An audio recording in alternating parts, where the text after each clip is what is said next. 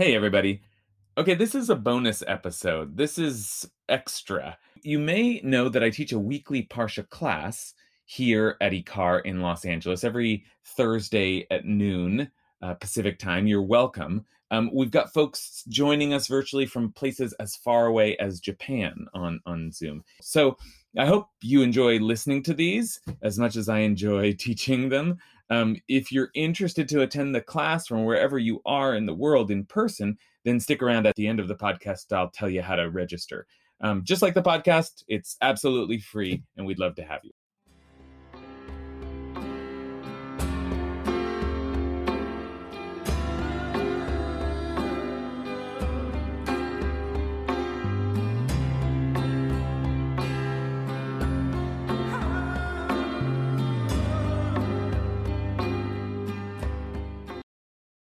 Hello, everybody. Okay, just putting the finishing touches here.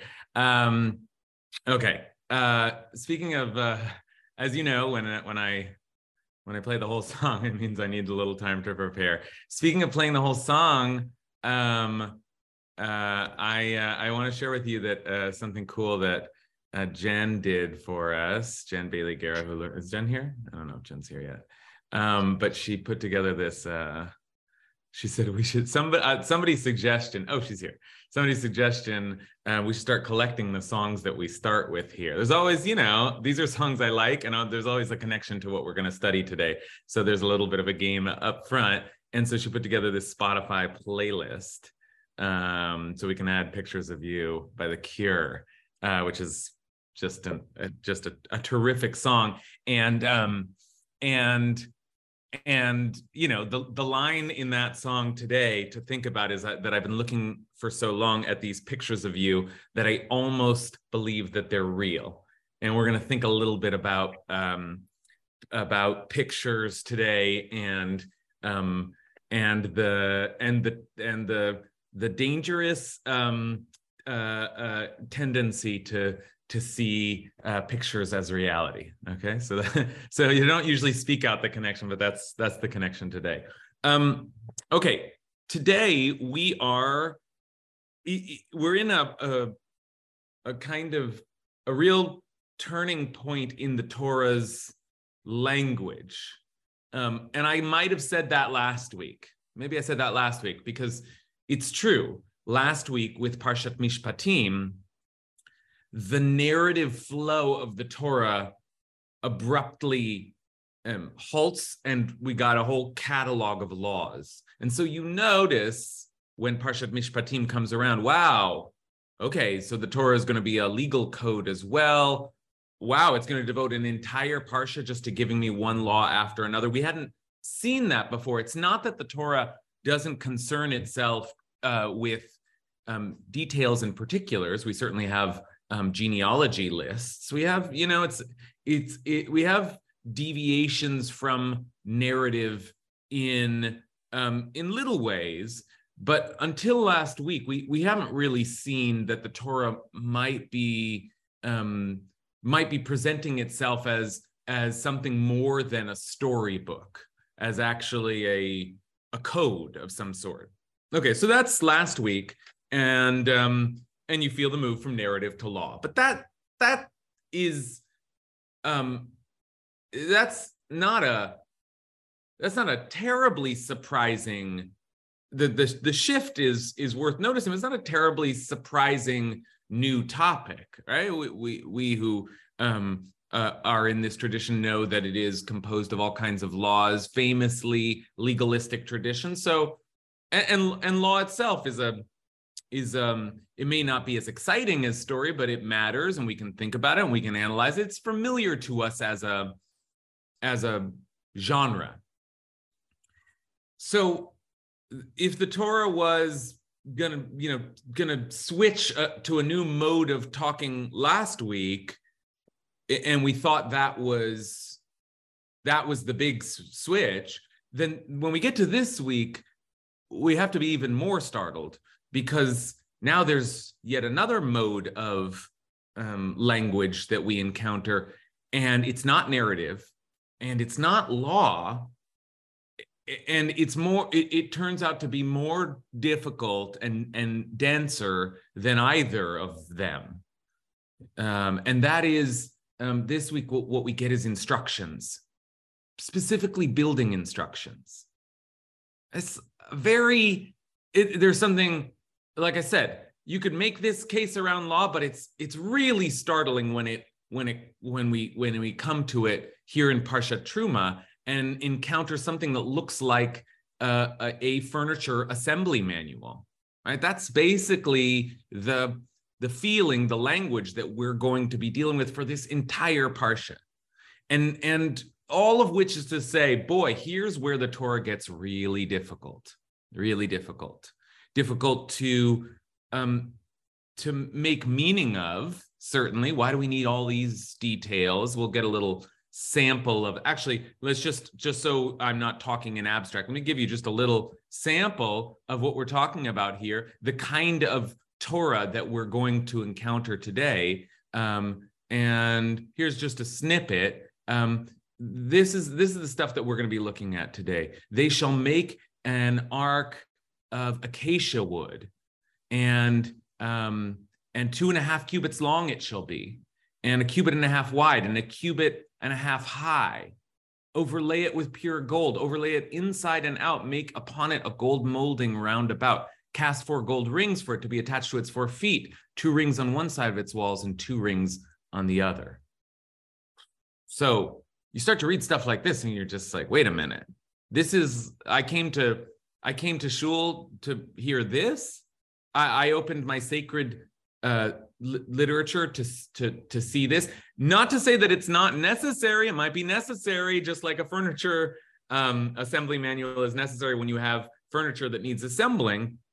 But the kind of quality of reading is is is strange, and um, and all all of it circles around this new object, the tabernacle, the mishkan, which is in itself kind of a, a strange uh, n- new item for our consideration the portable desert worship area temple um, that suddenly God announces they're wandering through the desert, right? 40 years of wandering through the desert, that they're going to have to build this thing and carry it with them through the desert and assemble it every time they um, they they stop and then take it down every time they're ready to go and everything's gotten very um everything's gotten very um, um, um, uh, uh, de- de- detailed and um, and almost uh, uh, I, I think I'm trying not to say boring.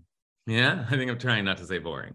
So the question is, what do we do with this stuff? What do we do with this material? How do we make sense of it? How do we make meaning of it? Um, and and maybe we can even ask, how did how did Moses make sense of it. How did Moses make meaning of it? Because um, as we'll soon see, it's difficult reading for us.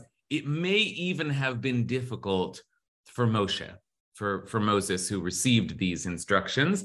Um, we have some hints that that Moshe also had some trouble with this reading, and um, and so we're gonna we're gonna look today at um, at the difficulty that that that Moshe had with with this information and um, yeah, let me just leave it there. That's enough introduction. Uh, let's say a blessing, um, and we'll get into our study for today. Baruch Adonai Eloheinu melech haolam asher kidshanu mitzvotav etzivanu b'divrei Torah. So just calling on God to help us understand that which is so difficult in God's Torah. Um, okay, so here we go. We're going to get mired in details very soon in this parsha, but uh, uh, at the outset, up front, we have at least one line that's just beautiful. I only have a when you quote uh, when you hear a quote from Parshat Truma, inevitably you're going to hear uh, a quote um, from from its eighth, eighth verse right? Chapter 25, verse 8, the asuli mikdash v'shachanti betocha. Make me a mikdash, a sanctuary, and I will dwell amongst them. I will, I, God, will come down. This is the this is the first real sense we have of, oh, the Shekhinah, like the divine presence. It will be present in our we can somehow summon the divine president presence down onto earth and that's what the mishkan is for so okay it's going to be very difficult reading but at least the grand purpose of it um, well is grand and that line certainly is is notable and quotable but i want to take us to the verse just after that line because it's also a kind of big picture verse, a little bit of a like step back from the, the nitty gritty details. And I think in the ninth verse of our Parsha, we have a clue. We have um, a tool, a kind of a key word. Okay. And, and this is going to be our key word for the day. And the key word is tavnit. Tavnit. So let's take a look at how it appears and then we'll do some translating of it. Um, here is, oh, let me just copy and paste.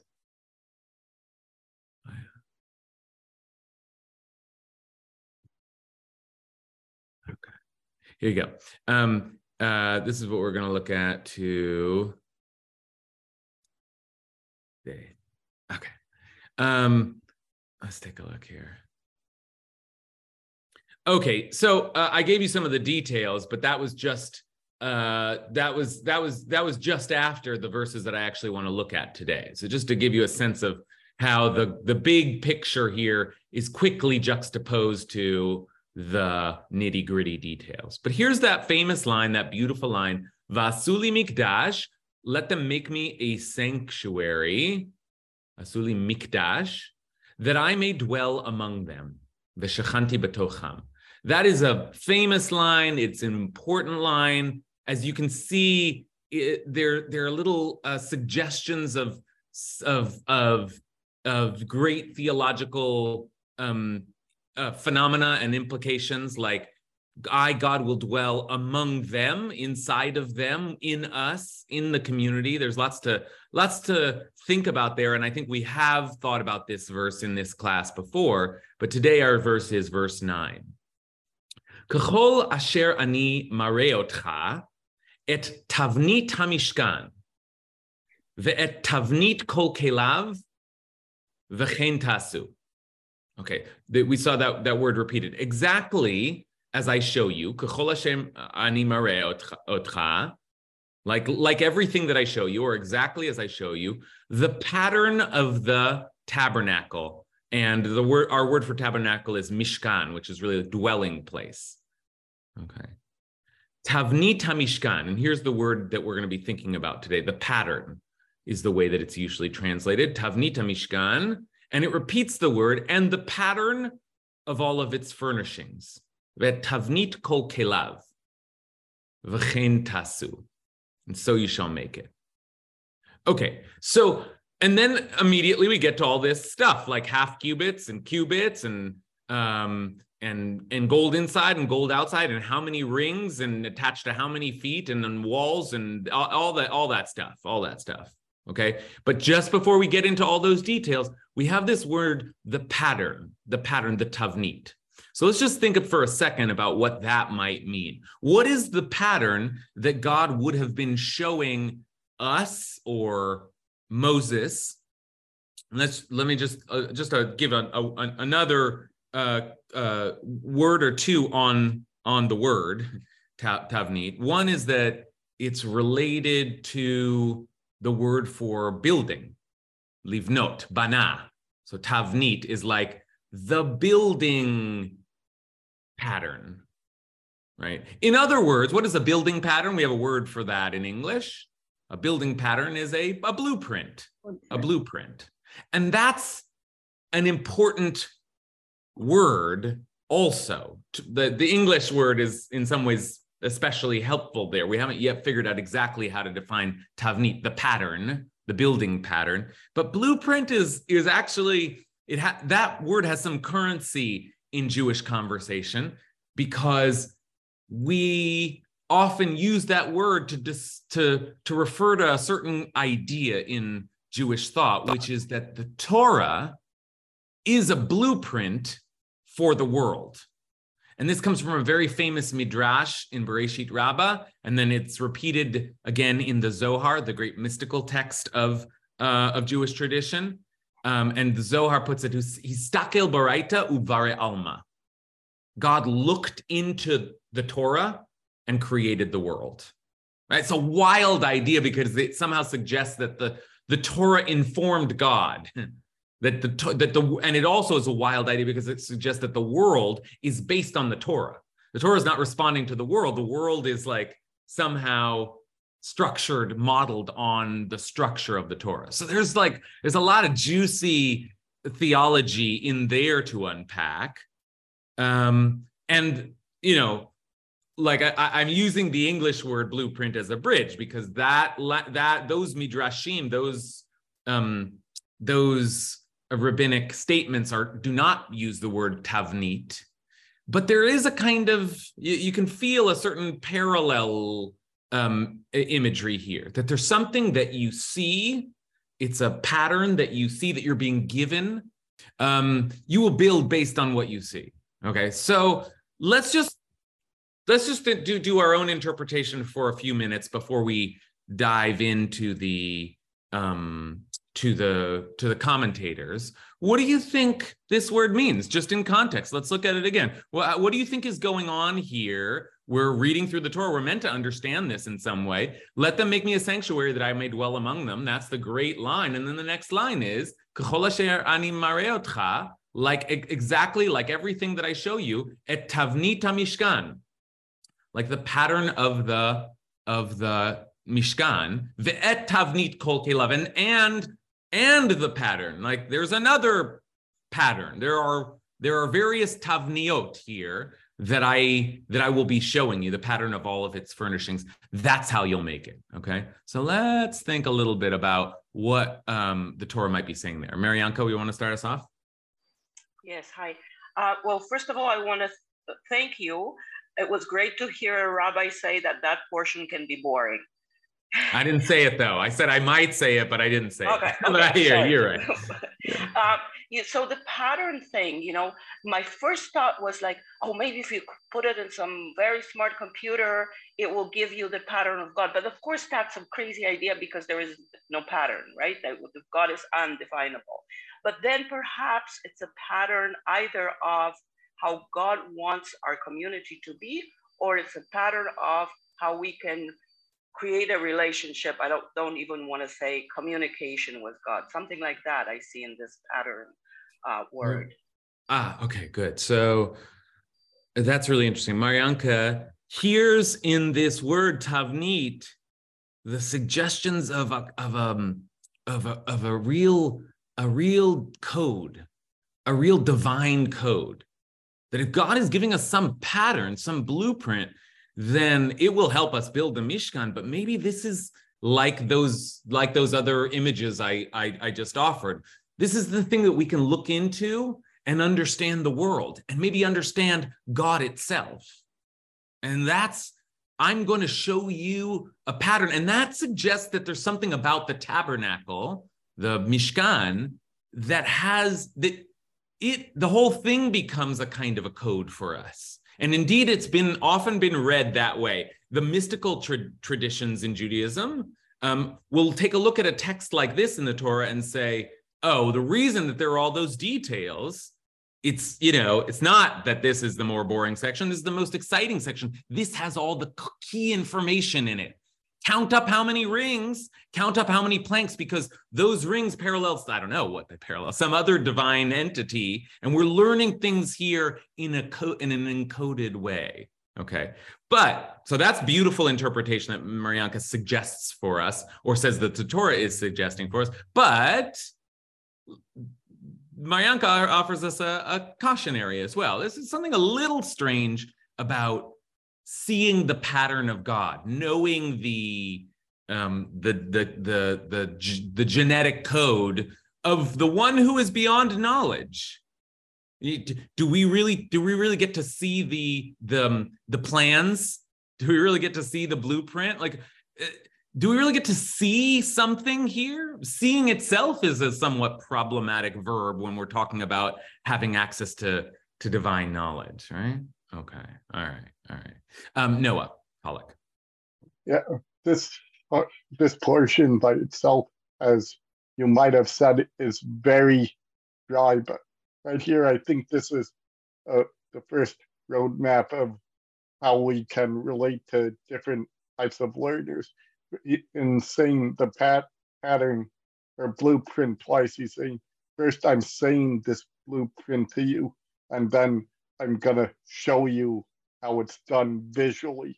So I've seen it as a teaching map to how to relate to each different type of individual who learns differently.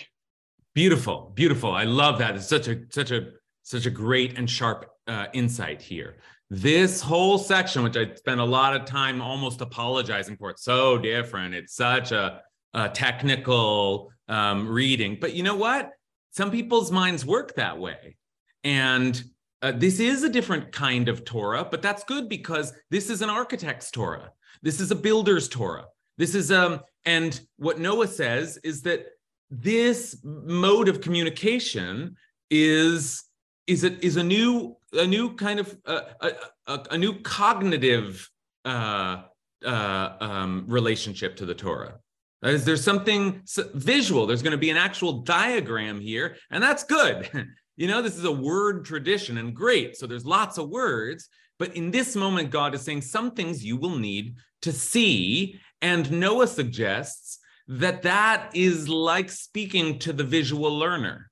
And maybe Moshe was a visual learner. And, and actually, that's exactly where our rabbis are going to go with this to think about what did Mo- Moshe need to see and what do the rest of us need to see or have a picture. Do you wish there were um, pictures, um, an, an, illustrated Torah? Right? Do, do you feel like you read things sometime and you're like, what the heck is is is is the Torah talking about here? Well, here's a little bit of a uh, an, an, uh, a suggestion that even in the days of Moses, there were different modes by which God might um, communicate information. And some of it could be visual, and some of it, you know, as we get into the building, could be kinesthetic.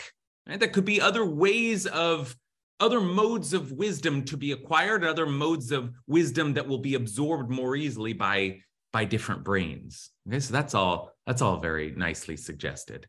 Um, let's take just a couple more here, and then we'll we'll push forward a little bit. Yeah, El. In a fatal accident, but this is this is a they're all matanot.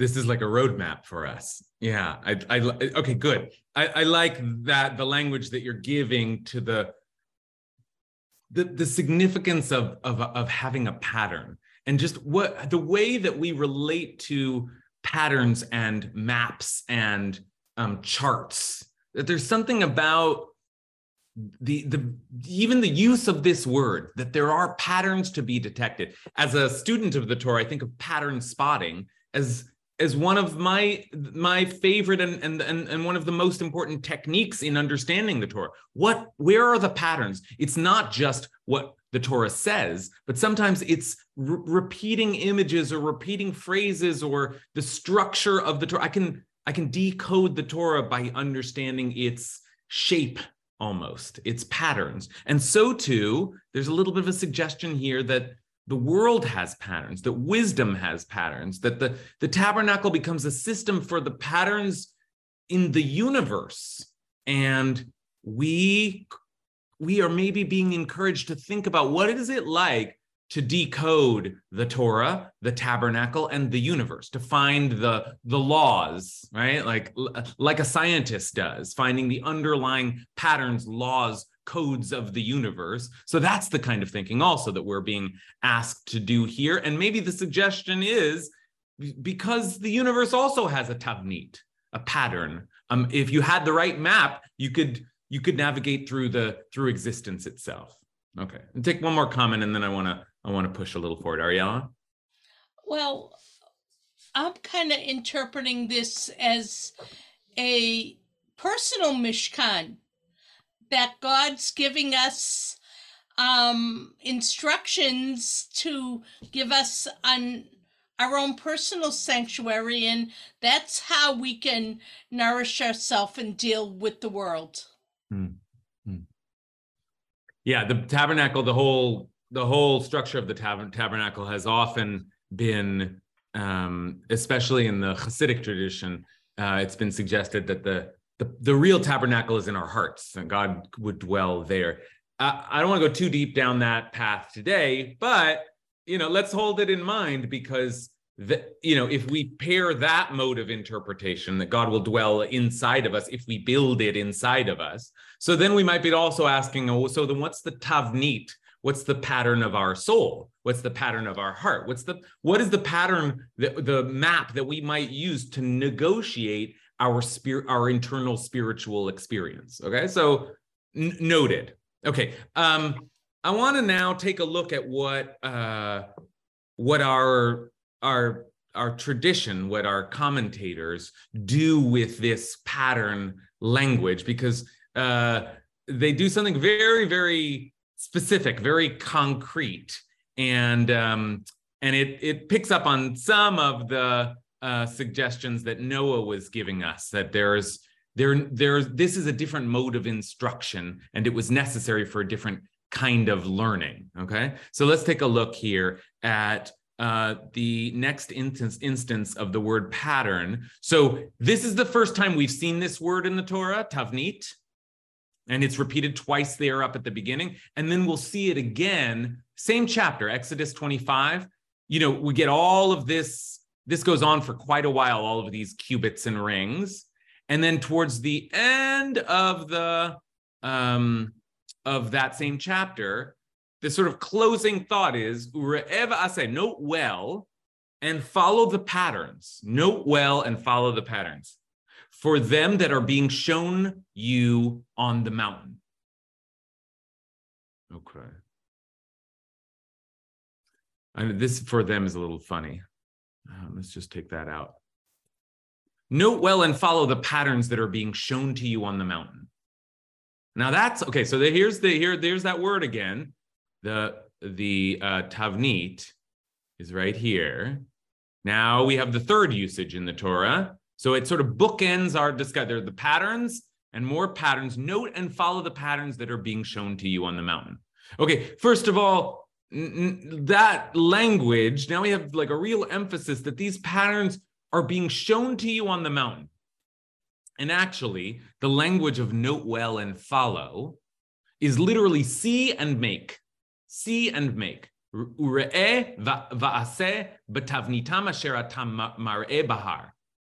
So see and make the patterns that are being shown to you on the mountains. Okay, so what, what's the question here? What's the parshanut question here? What are you what are you seeing?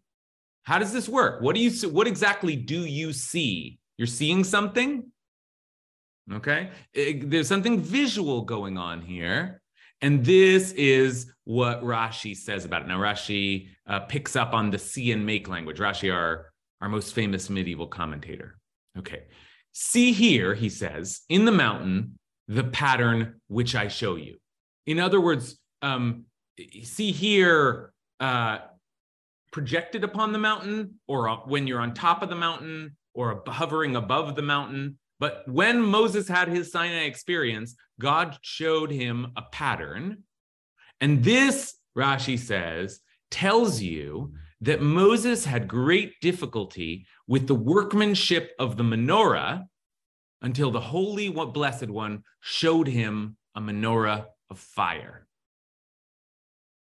Okay, so the question is, what like what do you have to see? Why does he have to see something? This has been a verbal tradition. God's just telling Moses how to build this thing. And you know what? It's dense, it's technical, it's complicated, but it's not that complicated. We've all put together IKEA furniture, haven't we? Put it together. It's not a big deal. What was the big deal? But our rabbis say, well, if if the Torah is really belaboring the pattern point, it must be there was something that required a pattern. And what's the most complex thing in the tabernacle? the menorah, the candelabra, the, the lamp, which had, you know, all of those, not a, not eight uh, arms like our Chanukia, but six with one in the middle, right? So, um, so that's what Moses. Now, but this is a, such a funny idea. Moses had a lot of trouble when God was saying, build a menorah. So God blazed a menorah of fire upon the mountain, right? Like suddenly it was a beautiful a kind of a glorious image, but it's a strange one, isn't it? Like there at Mount Sinai, God's talking and talking and talking. Moses is writing down or absorbing the information. And God gets to the menorah, says, ah, now you now you're gonna make a menorah. And Moshe says, wait, what? Is is it how many arms is it? There's one in the middle? Wait, how, what, what do you and indeed, when we get to the description of the menorah in this week's parsha, it's like there are all these different tiny little parts, and some of them are referred to as the flowers of the menorah, and some of them referred to as the arms of the menorah. This is like a lot going on there. So Moshe needed a picture. He needed a picture. So that's right. Noah's right. Moshe needed to see this in order to understand it. Now, that in itself is worthy of our reflection and consideration. What does it mean that, that there were certain things that Moshe couldn't understand um, uh, um, orally or our hourly, like by hearing?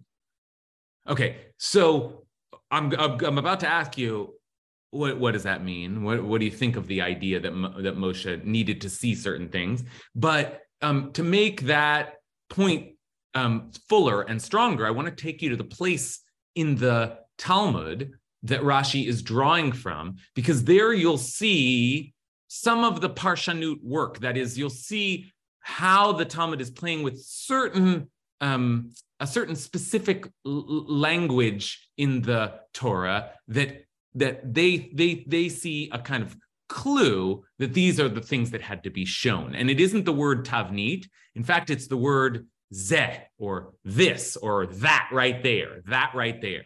Okay, so let's just take a look at um, what it turns out there are. This is where Rashi is drawing from the Talmud in Menachot, and here it is the the the, the Talmud in Menachot.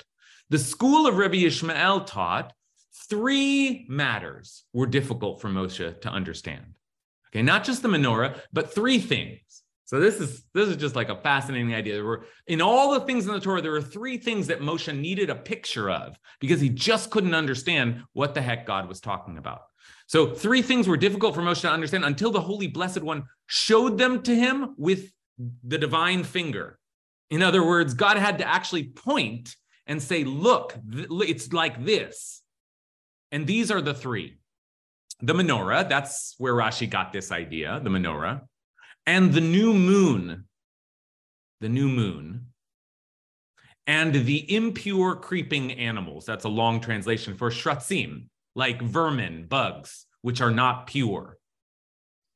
Okay, so the idea here is the menorah in its intricate construction, the new moon, which probably refers to not just the appearance of, of the of the new moon and the new month and the new calendar, but all the intricacies of the calendar and the and the and the, how we chart time. That was difficult for Moshe to understand how to coordinate time according to the the moon and the stars. You have to actually look at the moon to know um, this. This is a famous moment, the new moon. Um, and we'll see it in just a second. And then finally, the impure creeping animals. God gives a list of um, of some animals that are impure, like birds. But when it comes to creepy crawling things, we don't have a, we just get the information that they are forbidden to us. But what, what, what, what exactly animals are you talking about? What creepy crawlies? That doesn't sound very, that's not very clear. What animal do you mean? And, and so again, um, Moshe had to have a picture of them, an illustration. And the reason, this is just um, the actual parshanut work, meaning the work of interpreting the language of the Torah, is that these three um, items are all indicated with the language of this right here. And the language of this right here is uh, zeh, zeh. Okay, so this is the work of the menorah. Zeh maseh menorah. And that actually takes place later in the Torah when, again, we talk about the menorah. And there the language is, this is the work of the menorah. So that's a clue that God had to point to it and say, like, just like this.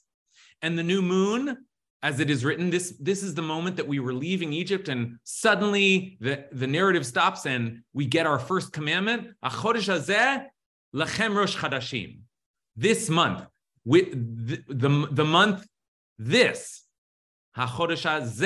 this month right here. Look up right in the sky. This is the month. This is the moon. This is what I'm talking about. And the shratzim, the little creepy crawly things, as it is written, and th- these are they which are unclean for you among the swarming things. And these is once again vazet. These, this right here. Look, look right here. And there are those who say that God also showed Moses the halachot, the laws of slaughtering, because there's another zeh. Now, this is that which you shall sacrifice upon the altar. Now, I, I, you probably can feel that there's a little bit of a stretch here because the word this is not such an uncommon word. Zeh? I mean, that you that you're making this big deal over zeh. But what the rabbis have done is that they found a number of cases, a very complex, either structural or in some way complex items to identify. And they've noticed that in a lot of those places, there's a look, look right here, this right here language. And that teaches you that these are the items that Moshe actually had to see. So let's just think about that for a minute that there were certain things that Moshe couldn't just hear.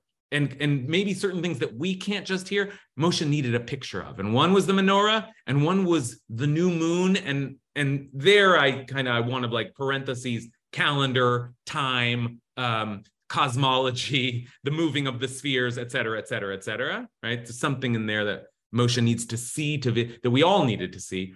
Um, what exactly is not kosher? Which animals can I eat and not eat? What's what's pure and impure? And then finally, someone says, "Yeah, what about laws of slaughter? That's really difficult too." And it is famously difficult to know exactly how to slaughter an animal, kosher slaughter. So that also required a look. Look at the picture. Look at the picture here. Okay. So what do you make of this? What do you make of this idea that Moshe, there were certain things that Moshe needed visual aid in understanding that maybe we need visual aid. Why is that important? Why is that why does that matter to us that there be certain kinds of um, uh, visual patterns uh, that, that that that the rabbis are suggesting that parts of this Torah need to be need to be seen to be understood? Okay. All right, I think we have time for one more comment, and I'll uh, Marlene, uh, I'll turn to Marlene, who's had her hand up for a while. Um, I, I'm thinking about um, my work as a teacher and pattern recognition in math education, which is so important when kids are young. And I'm wondering if this is less about recognizing the pattern of the Mishkan or the pattern of not drawing an image of somebody, and more about recognizing the pattern of what it means to be a Jew and sometimes that that means that means recognizing where we worship. That means recognizing how we eat. That means recognizing how we pray. That means recognizing how we treat each other. And that it's really a the, the word pattern is a really strong pattern for for starting to build that understanding of the whole thing. And so the idea that Moses needed a visual, I, am less impressed about him being a visual learner than I am that we use all the tools we have at our disposal to make sure that as we cross the desert into Israel, we have we have the beginning of understanding of these patterns. Great. This this comment layers so nicely on top of um, of Emily's comment just now, and and is a good way to close our conversation, which is that we're we are recognizing a kind of dichotomy in our whole tradition that we're going to have to continue to grapple with, where on the one hand we are above all, it is it, it is the second commandment. Here, I actually have the second commandment uh, on our page. You shall make for yourself, uh, you shall not make for yourself a sculptured image or any likeness, any um, picture is the word that I would use. No picture of what is in the heavens above or on the earth below, right? Just like you saw no picture. Okay, that's a supreme commandment. Remember, God the, the, the, the, the mysterious, the spiritual cannot be concretized, cannot be put into form. That is so central to our whole, this whole theology, this whole practice, this whole civilization, this whole worldview.